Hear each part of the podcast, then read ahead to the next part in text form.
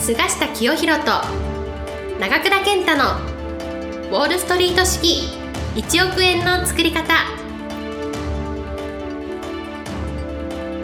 この番組は世界のお金を動かす金融街ウォールストリートで世界トップクラスの実績を残した菅下清宏と累計1100万部の本を売り上げ多くのベストセラーを作ってきた長倉健太がお金にまつわる話から稼ぎ方勉強法人脈の広げ方金融リテラシーの身につけ方などすぐに役立つ知識をお伝えしていきます。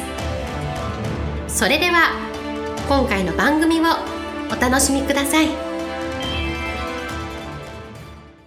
おはようございます。はい長倉です。えー今日も菅下先生とウォールストリート式1億円の作り方始めたいと思います。菅下先生、よろしくお願いします。よろしくお願いします。えー今日の質問なんですけど、ちょっと大きな質問になってしまうんですが、菅下先生が人生で一番大切にしていることは何でしょうかと。まあ一番大切にしていることはですね、やっぱり健康管理ですね。あええまあこれは誰でもそうだと思うんですよ。はいええまああの、おどういう立場の人でも、はい。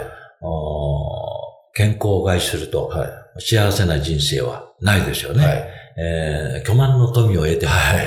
ええ病院で入院しているようではですね、どんな幸せもないので、まあ私はあの社会に出てからはい一番最初に注意したのは健康管理です。あそれはなぜかと言いますと、えー、大学を出て最初はあの大和証券、ーはい。証券会社に入って、はいまあ、3年半ぐらいで、えー、アメリカの証券会社、当時、米国最大手のですね、メリル・リンチはい。という証券会社に入ったんですけれども、まあ、大和証券の時はですね、えー、まあ、証券会社っていうのはすごく営業が厳しいというそうですね。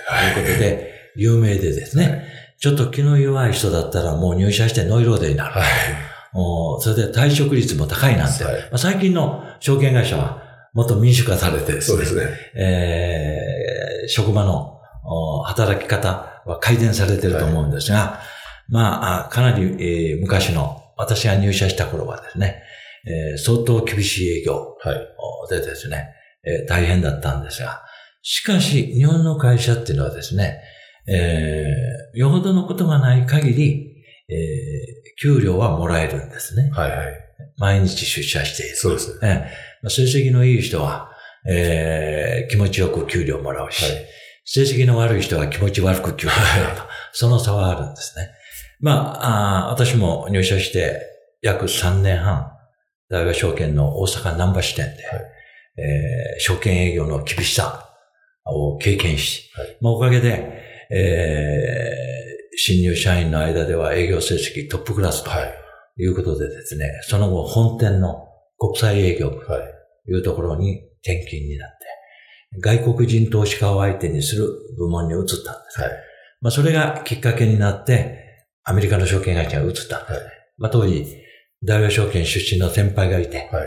えー引っ張ってくださって、えー日本の証券会社よりも、はいアメリカの証券会社、もう、それはもう今でもアメリカ、あー証券会社が世界トップクラス。そうですねうんえー、カブト町より、はい。ウォール街で働いてみないかはと、いうことで転職したんですよ。はいで、転職して、メルリンチの東京支店、はいえーに最初に出社したらですね、えー最初にアメリカ人の支店長に呼ばれて、えーこの後あの半年か1年トレーニング、研修した後、ニューヨーク本社でアメリカの証券マンの資格試験をい。はい。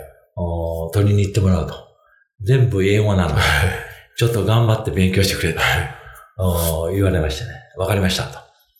で、えー資格試験を取って帰ってきたらアカウントエグゼクティブと、おいうことでですね、えーうちは採用すると。おその場合は、あの、相当日本の証券会社に比べて高級そうですね。になりましたと。おいい話だな。はい。おいうことだったんですが、その時そのアメリカ人の支店長が言ったんですが、の給料はいい給料を払うし、あなたが帰ってきたら、あなた用のブース、はい。はい。個室も用意して、はいえー女性一人セクレタリー、はい。秘書もあの用意しますと。はい。こういう話。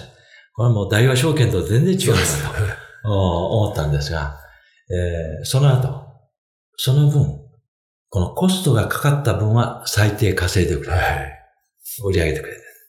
言われたので、もちろん頑張りますと。はい、しかし、もし、あの、不運に、コストが、あの、か、あの、コスト分も稼げないようだったら、どうなりますか？と言うと、はい、しばらくしたら君のブースはなくなった。まあ、こういう話だった。はい、つまり、成績が上がらないままクビだと。はい。いうことがはっきり分かりましたので、これはもうね、えー、休んでも給料をもらえるという社会じゃないということで、プロ野球の選手と同じだと。はい、プロ野球の選手。ということで、そのためには日々毎日体調万全でバッターボックスに立たないとダメだというのがもう分かったんですね。はい、28歳の時ですよ。はい、これはもうね、夜中まで六本木で飲んでるじゃダメだなということで、健康管理がまず第一。ね、1年を通して風邪をひかない。はい、あるいは体調の悪い日を少なくする。はいえそうして、やっぱり4番バッター。はいえー、打率3割4みたいなバッターにならないといけないってことを、その時分かったんで。まあそういうことで、今もそうですけど、その28歳の時から、まず一番大切にしていることは健康管理です。ね、で私の健康管理の、また3箇条があります。はい、第一は、朝早く起きる。はい、早朝に起きる。はいね、まあ、私は、あの、夏場は4時。はい、4時。はい。冬は5時に起きてます。はい、ということで、今日も朝5時に、はいえー、起きてるんですが、これは第一です。で、二つ目は、この早朝に起きて入浴すると。はい、朝ゆっくりお風呂に入る。あるいはシャワーは必ずある。これは沐浴と。はい、中国では言うます、ね。いわゆる、昨日までの自分の心と体の汚れを取ると。はい清潔にするということ。で、三つ目は、常に気分転換を心がける。はい。いうのを健康管理でしてます。はい。だから、例えば、早朝起きて出社して5時までピシッと仕事したら、5時以降はやっぱり気分転換は、はい、まあどうしてもビジネスディナーなんかも多いですよね。多いんですけど。しかし、それなりに自分は心がけてですね。はい、週末はもう金融や経済の本は読まないとか、はい、気分転換が必要だ。はい、このまあ3つを健康管理するのに、まあ、心と体の健康管理を心がけてるんですよ。でこれはね、私あの、若い時に、えー、大和証券に入って、メリル・リンチの新人時代に、自分の教養をつけるために、あの、日本経済新聞の私の履歴書というのが、はい、今も連載されています。これがね、大改編って言って本になってる。はい。この大改編の中で、証券会社や金融で成功した人。はい。例えば、大和証券の創業者とか、はい、野村証券の中高の祖とか、はい、そういう人の伝記ですね。はい。これが、日本経済新聞の私の履歴書で本になった。はい。そういう大怪人の主な人を全部読んだんです。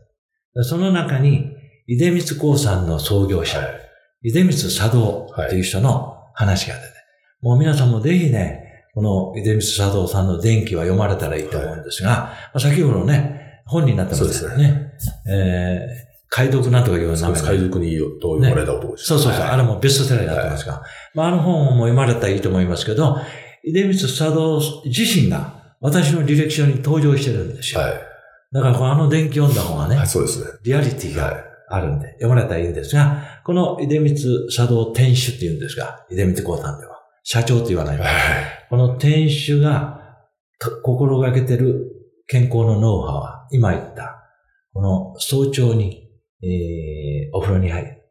そして、あと、リラックスするために、えー、出光茶道さんはですね、えー、よく指圧をやってもらうんだ。今で言うとマッサージ。はい、えー、指圧をまあ、おそらくね、専門の指圧師がいたんじゃないかなと。思いますで、3番目が気分転換。はい、で、出光茶道っていう人はお酒は飲まなかったんだ。はい、気分転換のために、まあ、昔ですから、あの、赤坂や新橋の料亭で、はい、えー、いろんな盛大会、はい、えー、芸術家、いろんな人を呼んで、この、まあ、気分転換を図るということなんで、えー、どんな方法でもいいですが、自分なりの気分転換ね、今だったら自分の好きな映画見るとか、はい。美術館に行くとか、気分転換が必要じゃないかなと。まあそういうことで、一番大切にしているのは、私は健康管理です。はい。えーということでですね、えー今日のお話を終わりにしたいと思いますけど、本当にあの、健康がまあ第一ということで、そうです、それをもうずっと実践されてたと思うんですけど、まあ、菅先生とかやっぱ会食とかもたくさんはいあると思うんですけども、そそれも本当に、そんな中でも健康管理をきっちりしてたってことですよね。まあ今、健康管理の参加条みたいなことを言いましたが、あの、四つ目を言いたいと思うんですね。これはやっぱりね、食事の管理。はい。えー私もですね、えーこの10年、20年、夜はもうほとんど会食が入ってるんですね。人にお会いするのが一つの仕事なんですよ。なぜかというと、人に会うことによって、まだ世の中に出てない情報がインプットされるんですよ。だから、新聞や雑誌に出てる情報はもう二次情報なんですよ。フレッシュとは言えない。やっぱり直接の情報。インターネット上に出てる情報もフレッシュとは言えない。みんな見てるわけです。でも直接入る情報。これが一番新鮮だ。なので、できるだけいろんな分野の、いろんな人とお会いして、この情報をお聞きする。あるいはためになるお話をお聞きする。これ心がけてるので、どうしても会食が多い。まあそこで心がけてるのは、この腹八分医者いらず。食べ過ぎないように、出たものの七掛けか八掛け、食べるように、えー注意してます。もう一つは私、生物を食べないようにしてるんです。生物って体に良くないです。は体を冷やす。で、生は衛生的に良くい。ないそうですね。ね。まあ、日本は非常に衛生のいい国なので、みんな寿司なんか食べてますから。あれはもうインドネシアで食べないですよ。多分、あ、インドネシアに怒られちゃう。えーまあでも世界中どこもそうですよね。そうですねぐらいですよね。まあ、西洋、あ他、中中国なんか絶対食べないでしょ。はだから、生物は食べないんですよ、月曜は。まあ、最近やっとね、握りは食べるようになりましたけどね。ということで、食べるものに注意してます。はいで、えーことわざに、口は話題のもとという言葉がありますが、私は、あなたの口から入るものが話題のもとですよ、というふうに理解してるんですよ。い。はい。ねだから、軽く食べる。と言っても美味しいものが来たら、私も食べ過ぎちゃうんですよ、ね。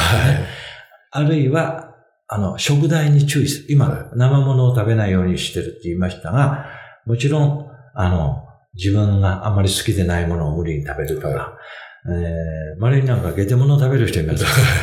ああいうのはもう売り気配ですね。あるいはもうジャンクフード。はい。これも体に良くないってもう分かってるわけ。はだからやっぱり食べるものに注意するとはいいうのが健康管理の4つ目に挙げたいと思います。はい。ということで、えー今日は人生に大切なことについて、えー先生に伺いました。ありがとうございました。ありがとうございました。本日の番組はいかがでしたか？この番組は毎週お送りしております。次回も楽しみにお待ちください。